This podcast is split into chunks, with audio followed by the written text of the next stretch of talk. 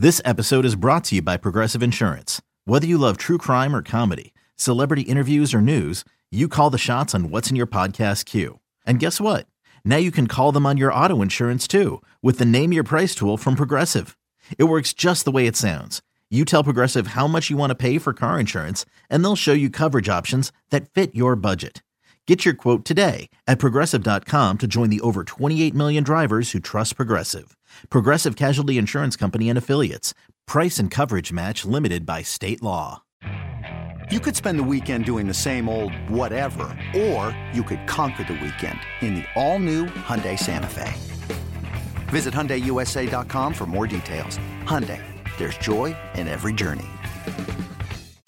All right, there it is. Hell in a Cell 2019. Welcome to the Evan Roberts podcast, Instant Reaction to Hell in a Cell 2019.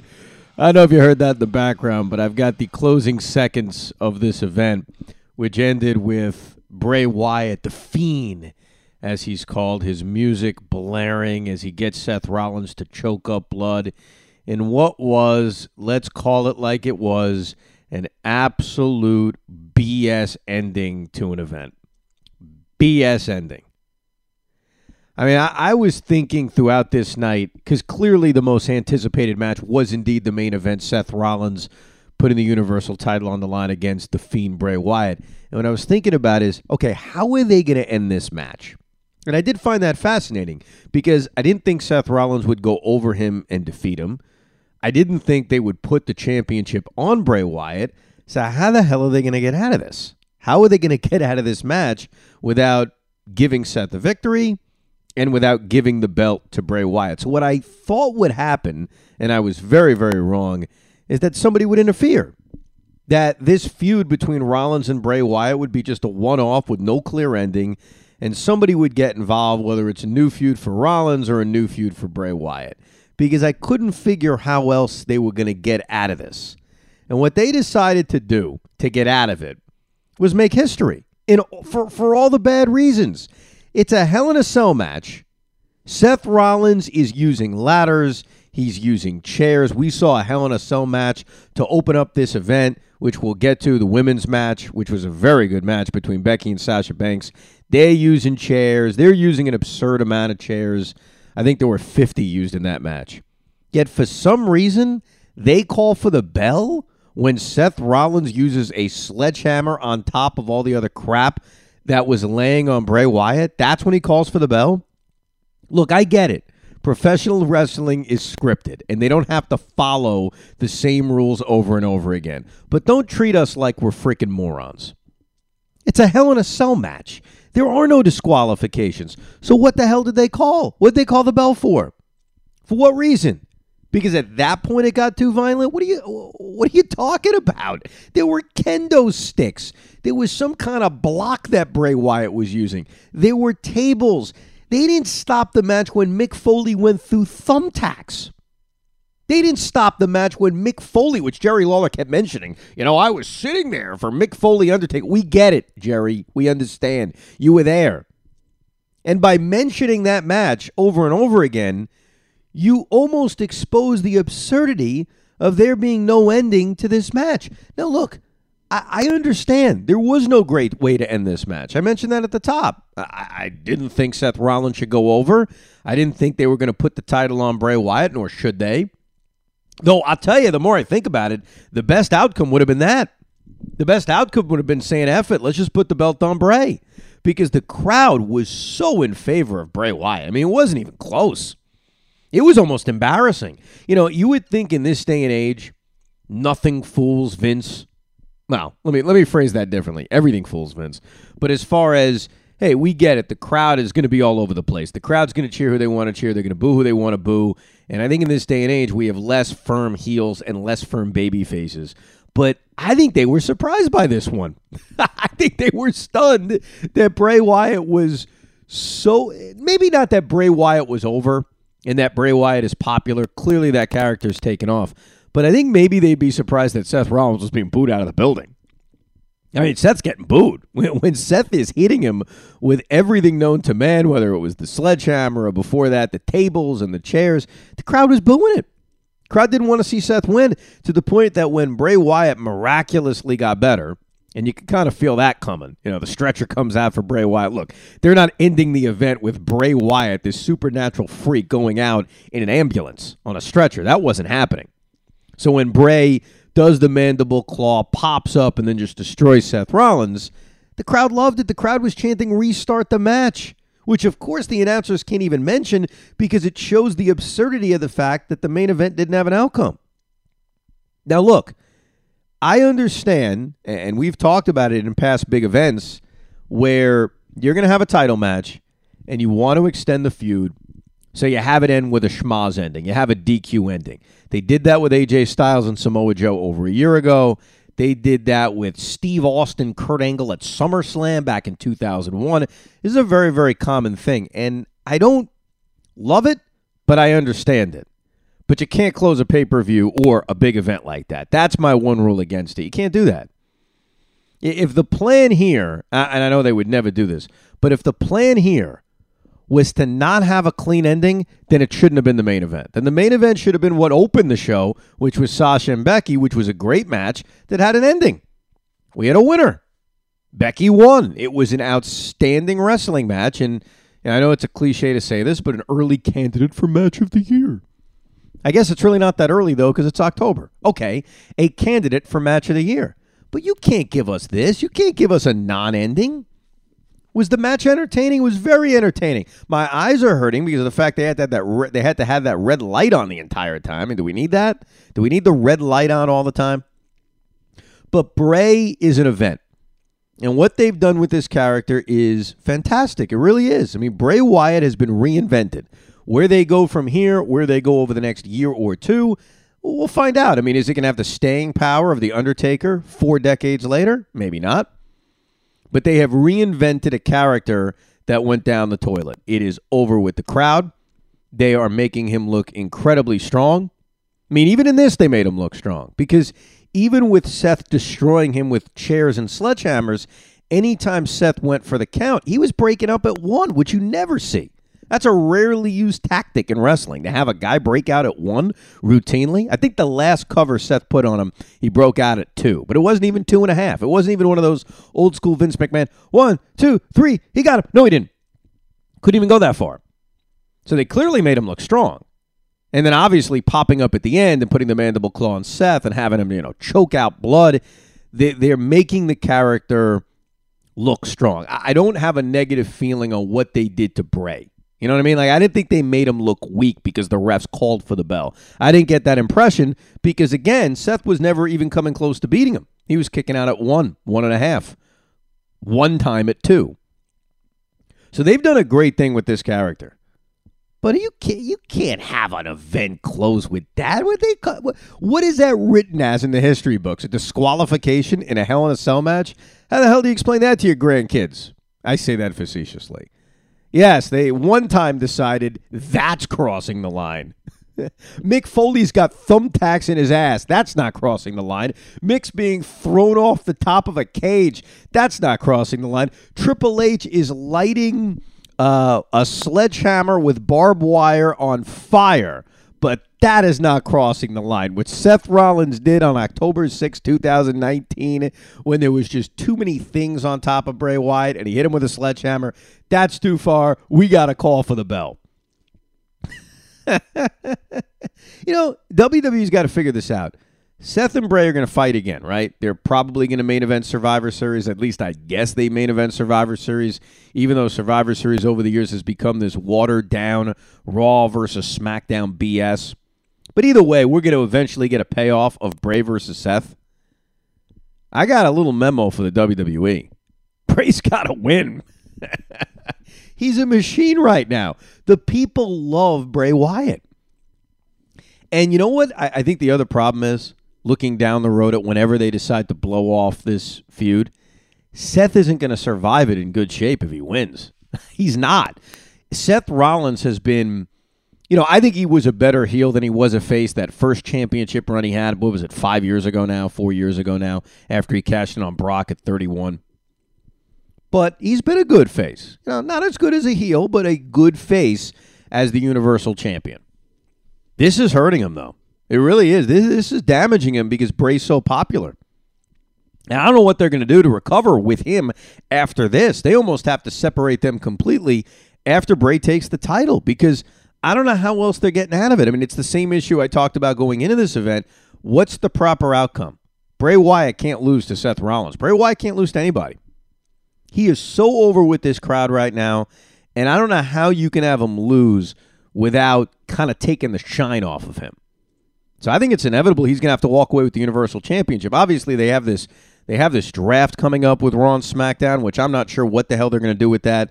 Uh, we've heard about a draft and a lottery so many times, yet they continue to mix SmackDown and Raw superstars to the point where you have no idea who's on what show. I guess this will be different because Fox is Fox. And they even, when mentioning the brands and the lottery or the draft, they're calling it, they started to mention USA and Fox a lot more than they ever have in the Raw and SmackDown feuds over the years. You know, the first incarnation when Ric Flair and Vince McMahon had the two companies, Stephanie and Eric Bischoff, they never said, oh, it's Channel 9 versus USA. It's never been something like that. So I'm intrigued what they do with it, but that's neither here nor there. Let's go through this event. Uh, so I look at this Hell in a Cell event and say, and I think a lot of people are going to feel this way the first hour was outstanding. The first hour was great. The first hour was an event that you could stack up against anything. But after that first hour, I wanted to just go to sleep. Well, in this in tonight's case, not really go to sleep, but watch the Washington Nationals implode all over themselves. Or watch a very entertaining Colt Chief game. Because the opening match was Becky Lynch versus Sasha Banks in a Hell in a Cell. They had two Hell in a Cell matches, obviously the opener and the main event. And Becky and Sasha were were just tremendous. I mean, they were innovative, which is tough to do in that cell. They were entertaining. In fact, here's how entertaining they were. I don't know if this says more about me than it does how entertaining it was, but I had my iPad set up with the pay per view, and me and my wife were watching TV. Coincidentally, the TV show we were watching was Total Divas. which which makes me sound like I'm just obsessed with everything wrestling. But the truth is, she likes that show. I would say it's more of a her show than it is a me show. So we're watching Total Divas. You know, Ronda Rousey's talking about her uterus and how it's up to her to decide what she wants to do. And this match was so compelling. I said, "Hey, baby, you mind if we pause this for a second? We got to watch the last five minutes of this thing." And so, because it is the women wrestling, and she has an idea who some of these women are, she's like, okay, let's check it out. That's how compelling it was. I told her to pause the TV show we were watching so we could watch the last five minutes of this thing. And it was good. It was great. I expected Becky to win. I think Becky is uh, maybe calling her the biggest star in the company isn't right, but she's still over, man. People still love her. She's still the man. And even though Sasha's return has been good, I don't think the time was now for Becky to drop the women's Raw women's title, and she didn't. She made her tap at the end. It was a good, hard fought match. I don't think it damages Sasha all that much. They had a nice feud. Maybe they'll fight again. But the problem with them fighting again is I think Becky still has to win. I think Becky's got to hold on to this title. And the truth is, her momentum is strong enough where she could hold on to this title until Mania. And if Ronda is coming back, if Ronda Rousey is not having a baby, see, it all comes together. It does go together with Total Divas. Then that's your that's your match. I mean, that's I don't know if it main events WrestleMania again. I would say no to that. But that's where Becky meets her match. Ronda gets revenge, gets the title back. If she wants to come back, if she doesn't want to come back, then what I'm saying is a waste of time. The, uh, when I said innovative, I, I was very confused about why Sasha was setting up the chair inside the cell. Remember that where she set up the chair inside the gate. Eventually, eventually Becky hijacked the idea, and I'm trying to describe this. I'm trying to remember. It was three hours ago, but she puts the sticks in to hold up the chair. So you got a chair sticking on the cell, and as this was happening, there were two thoughts in my mind. Number one was, okay, what's the plan? What are they doing here with this chair being connected to the cell? But the second thing I was thinking about is, at what point do you, as the wrestler or performer in the ring, do you say, This isn't working? I'm just going to give up on this idea? Now, I know they practiced it, I'm sure. I'm sure they worked on, Hey, how do I get the chair to stick to the cell? But I'm thinking about that, you know, because people are watching. They don't want to be bored. You know, we have the attention span of a snail now. At what point of that chair not connecting with the kendo sticks do you say, you know, blanket, I don't do this anymore. I'm going to go think of something else? Now, luckily, they got the chair to stick, and that was creative. Sasha sits on the chair. Becky goes to the top rope and, you know, jumps off the top rope and hits her on the chair that she's sitting in, connected to the cell. It was different. I liked it. It was a great match. It was a great match. And it's a good way to open the show. I'm a believer that you want that hot match to start. You want the crowd to be into it, the viewer like myself to be into it. The problem was after the second match, which was the Roman Reigns, Daniel Bryan versus Rowan and Harper match, it was downhill after that. That's why I'm spending a good amount of time on these matches because once we get to Randy Orton Ali, you know, I'm going to fart, talk for 10 seconds, and move on. I'm not actually going to fart. I'm just, you know, I would never do that. I wouldn't do that into a microphone. So you had this Daniel Bryan Roman Reigns versus Rowan and Harper match, and it was a tornado tag match. Okay, cool. May as well call it a tornado tag match because usually when you have a tag match, it turns into a tornado tag match. It's basically the same thing. The only difference is eh, they're they're announcing that everybody can be in the ring at the same time, and the match is starting with everybody in the ring at the same time. And I loved Michael Cole saying that in 1937 we had our first ever tornado tag team match. Now, has anybody verified that that's true? I didn't. I was thinking about it. I was thinking about Googling the names he mentioned, but then I got lazy and I didn't do it. I'm just curious. I mean, was there really a tornado tag match in 1937, or was Michael Cole pulling an old school Gorilla Monsoon, let me make up holds thing? Remember Gorilla Monsoon? He used to just make up holds. That's a great armbar clothesline choke move on the marascular muscle. We just made it up. We didn't have Google back then. How the hell do we know? So I don't know if there was a tornado tag match in 1937. This was good though. It was entertaining. It was wild. It's what you expected. Rowan and Harper are good big men. You know, Daniel Bryan knows what he's doing. I like how Bryan is not embracing being a face again because he shouldn't be a face again. I don't even know what the hell they're doing with Daniel Bryan. But as the crowd is doing the yes chance, Daniel Bryan doesn't engage in it. So they're kind of keeping you to wonder is he a face? Is he a heel? What are they doing with Daniel Bryan? And that's what I was thinking because, and I was talking to Monzo about this. Monzo, of course, produces Mike's On, Wrestling Geek, all that. That both of us, I think he said this, but I know I think this, that you're waiting for Daniel Bryan to inevitably turn on Roman Reigns. And that maybe this whole thing was a work. But then again, Daniel Bryan's having an 18 minute match with Eric Rowan on SmackDown. How do they sell to us in any kind of reasonable sense that Daniel Bryan's actually still with them? So I, was intrigued by okay, how is this match going to end, and what the hell are they doing with Daniel Bryan? Truth is, it was a great match. Uh, they got a clean victory. Bryan did the the running knee, and then Roman did the Superman punch. They all got their finishing moves in, and they got the pin on Harper, not Rowan. And then afterwards, I'm waiting, like, okay, wh- where are we going with this? And all it was was Daniel Bryan saying, "I'm not going to shake your hand, hug me," and then they hug. I, I I don't know, man. I don't know what the hell's going on with this. I mean, I still think eventually we're getting Daniel Bryan, Roman Reigns. Eventually they're going to break them up. But what now? I mean, what are they going to become the new mega powers? Are they going to fight for the tag titles? Are they going to become long lost friends? And then you know we're just going to get the inevitable Daniel Bryan turns heel again thing. Because Daniel Bryan was a good heel. We're not ready for Daniel Bryan as a face. None of us are. We like Daniel Bryan as a heel. He's saving the world. He loves the environment. We're supposed to frown upon that because he's annoying.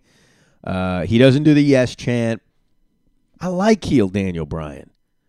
So I think he'll come back, but kind of waiting to see where they go with this. This this feud, this whole thing, and I've mentioned this before about someone attacking Roman Reigns has turned out to be one of the stupidest storylines of the year. First of all, we've got no payoff for it. Oh, great. Eric Rowan did it and there was a look-alike that they accused of it. And now we got these two bastards as a reunion. They were a tag team a year ago. What was their nickname again? What was their stupid team name again? Where they came out with the mallets? I don't remember. I don't remember. So the, the whole feud has been stupid. The whole storyline has been dumb. And now we got Daniel Bryan and Roman Reigns making out. I don't know what's going on. All right, let's get to the crap of the show. So the first hour, entertaining. The, the, the Hell in the Cell match for the Raw Women's title. Becky Lynch continues to be a megastar. A tornado tag match, very entertaining with superstars all over the place. And then we get a match that they created on the pre show Randy Orton against Ali. Anytime you make the match on the pre show, that just tells you everything you need to know. And the WWE should never have this excuse. I get it when it's in your house in 1997 and they've got nobody. So they've got Headbanger Mosh against, uh, you know, uh, the, the, the, the, I'm thinking of uh, the guy from Puerto Rico. What's his name? Savio Vega. I get it. Okay, I get it. You have no roster, so you just have to create a match at the last second. They have this loaded roster. But you know what this showed you? They cared more about the season premiere of Raw. They cared more about NXT trying to compete with AEW, and they obviously cared the most about Friday Night SmackDown. This event was an afterthought. It really was.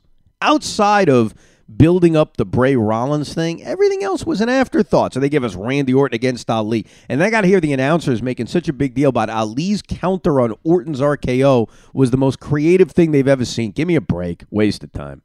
The Kabuki Warriors Kairi Sane and Asuka beat Nikki Cross and Alexa Bliss. Whatever. Asuka's a heel. She uses the green mist for the cheap W, and we've got new women's uh, Raw, women's Raw tag team champions, women's SmackDown tag team, whatever. The tag team champions. The six man match. What a bore that was. Karl Anderson, Luke Gallows, and AJ against the Viking Raiders, and their mystery partner turns out to be Braun Strowman. Braun Strowman, the Tyson Fury thing, they're, they're continuing to build that up. Where is that going? Is Tyson Fury going to wrestle? And even if he does, the match would suck. Wouldn't be any good. But of course, you know, Braun knocks out AJ Styles with one punch, and they start selling us on, you know, Braun Strowman, the boxer, I guess. Filler. That's what this match was. Filler. Want more filler? How about Chad Gable against King Corbin? What filler that is. Chad Gable is short. King Corbin's a giant douche.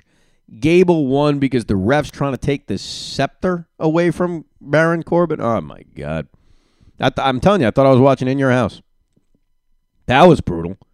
The Charlotte Bayley match, things started to turn around. First of all, Michael Cole revealed in the middle of that match that he's a Mets and Jets fan, which many people may have already known. I didn't realize that. Very cool. And I think the line was, uh, "Hey, do you want to root for a winner?"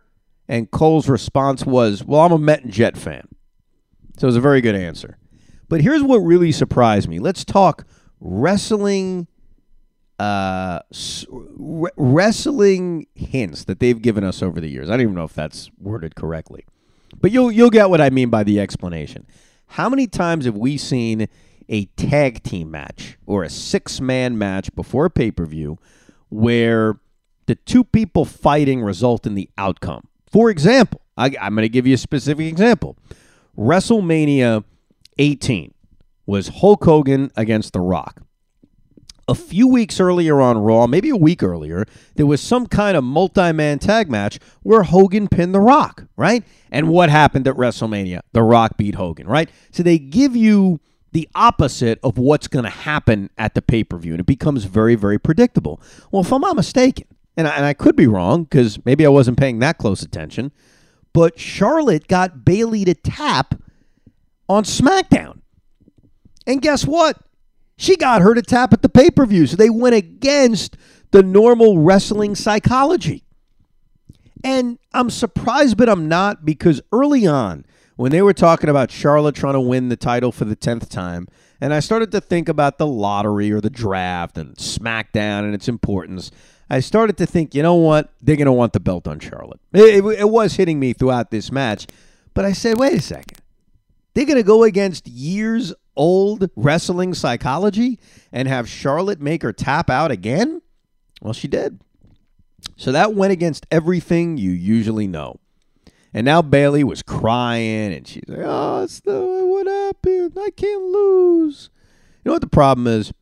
If your name isn't Becky Lynch and your name isn't Charlotte Flair, you could have the title and it's great. But once you lose the title, you're probably going down the drain. Would you like proof? Asuka. You want more proof? Sasha Banks. And you want future proof? Bayley. Becky Lynch and Charlotte Flair and Ronda, if she ever came back, megastars. Don't even need the belt on them. But when the belt isn't on them, specifically Charlotte, it's just a matter of time before they get it back. So that's the only thing I feel bad for. What the hell happens to Bayley after this thing is over? And then, of course, we had the main event, which we opened up this podcast with. Overall, it was a weird pay per view because, again, the first hour is great. The next hour plus sucked. And the main event was entertaining. I was glued to it. It was different. But you can't end a big event with a Hell in a Cell DQ. You can't do it. But you know what it shows you? This whole week of wrestling, which was a very, very exciting week. The season premiere of Raw, which means nothing to me. They gave us garbage announcers, which, by the way, I still don't know who the hell is who. All I know, the only person I know for the Raw announcers is Jerry Lawler, and about he hasn't been good in 12 years. I'm sorry. He used to be great. He is a terrible broadcaster, and the other two guys, I have no idea who they are. I guess I'll learn to like them. Not learn to like them, but I'll learn to be familiar with them. So they have the season premiere of Raw. That's a big deal. Um, the idea that the WWE needs to compete with AEW, why? Let AEW have their Wednesday night. NXT is now on USA as opposed to being on the WWE network. I've made this clear. I don't watch NXT. There's just only so much wrestling I can uh, engage in. But I am making room for AEW, and I did watch the inaugural AEW Dynamite show. I very much enjoyed it. And to me, there is no war on Wednesday night. I'm not watching NXT. I've got enough WWE programming in my life. Uh, I want to watch AEW. They're different, and I want to give them a shot. But it it, it kind of does bother me the more I think about it that you're the, you're pro wrestling, you're World Wrestling Entertainment. You've got a network, you've got Raw, you've got events every, you know every other Sunday or every four Sundays. You have SmackDown on Fox. You really need to compete with AEW on Wednesday night. You really need to put a show out there. And then after they kick your ass, you, you release this press release saying, "Oh yeah, this is great. This is a this is a marathon." Don't even compete with them. Keep NXT on WWE Network. Trust me, people don't want to watch NXT. I know a lot of people do. They'll watch it on WWE Network. I don't know why this is starting to bother me, but it is. Don't compete with them. Don't be dicks. You know what? That's the move. That's what it really sounds like. It sounds like they're really they're just being jerks. Oh, we, we gotta we gotta show. We have to show how powerful we are. Let them have Wednesday. They're not coming to Monday. They're not coming to Friday. Let them have Wednesday. And the SmackDown thing on Friday, uh, I don't know much about Velasquez. I, I, honestly, I don't know. I don't even know who he is. I'm sorry. I'm not a big MMA guy. And every time the WWE tries to, you know, bring in Tyson Fury or an MMA guy, I don't know. Kind of cheapens what we're watching. I mean, Brock Lesnar can't lose to him unless he's becoming a full time WWE wrestler, which I've read recently. I guess he wants to be a full time professional wrestler. But I'm curious how they keep SmackDown going because Raw has always been the A show. I know SmackDown at times has been more entertaining, but clearly with it being on Fox, all the money being invested in it, they are going to try to push it. How they split up these rosters will be fascinating. And then here's the key question, and I've said this many times. They're going to split up these rosters between Raw and SmackDown. How separate do they keep them? Prediction, or as Paul Heyman would say, spoiler, they're not going to be that separate for long. They never are. But overall, as far as this pay per view is concerned, because maybe I'll do another podcast about all, all that other garbage, whether it's AEW or the new SmackDown or the roster splits. It was a very overall. I'd give it a C. I mean, honestly, first hour is good. Middle hour sucks. Main event doesn't give you payoff. And I always say this: that that main event matters, and how the show ends matters. And if the taste in your mouth is lousy when a show is over, that's a really terrible sign. Anyhow, that's the Hell in the Cell instant reaction edition of the Evan Roberts podcast. You want to hear about some of the scheduled podcasts we have coming up besides your random instant reactions, which can happen anytime. You never know. Uh, we're going to do a Mets regular season in review podcast. A little bit on the manager search, but a lot on recapping the 2019 season. That will be posted on Tuesday, October 8th. The following week, at NBA Prediction Podcast with my buddy Patrick Maher of Sirius Mad Dog Radio. The following week, a Brooklyn Nets roundtable season preview. And many other podcasts squeezed in whenever the hell I feel like it. That's the beauty of it. So I want to thank you if you decided to actually listen to this whole thing. I want to thank you for listening to this edition of the Evan Roberts Podcast.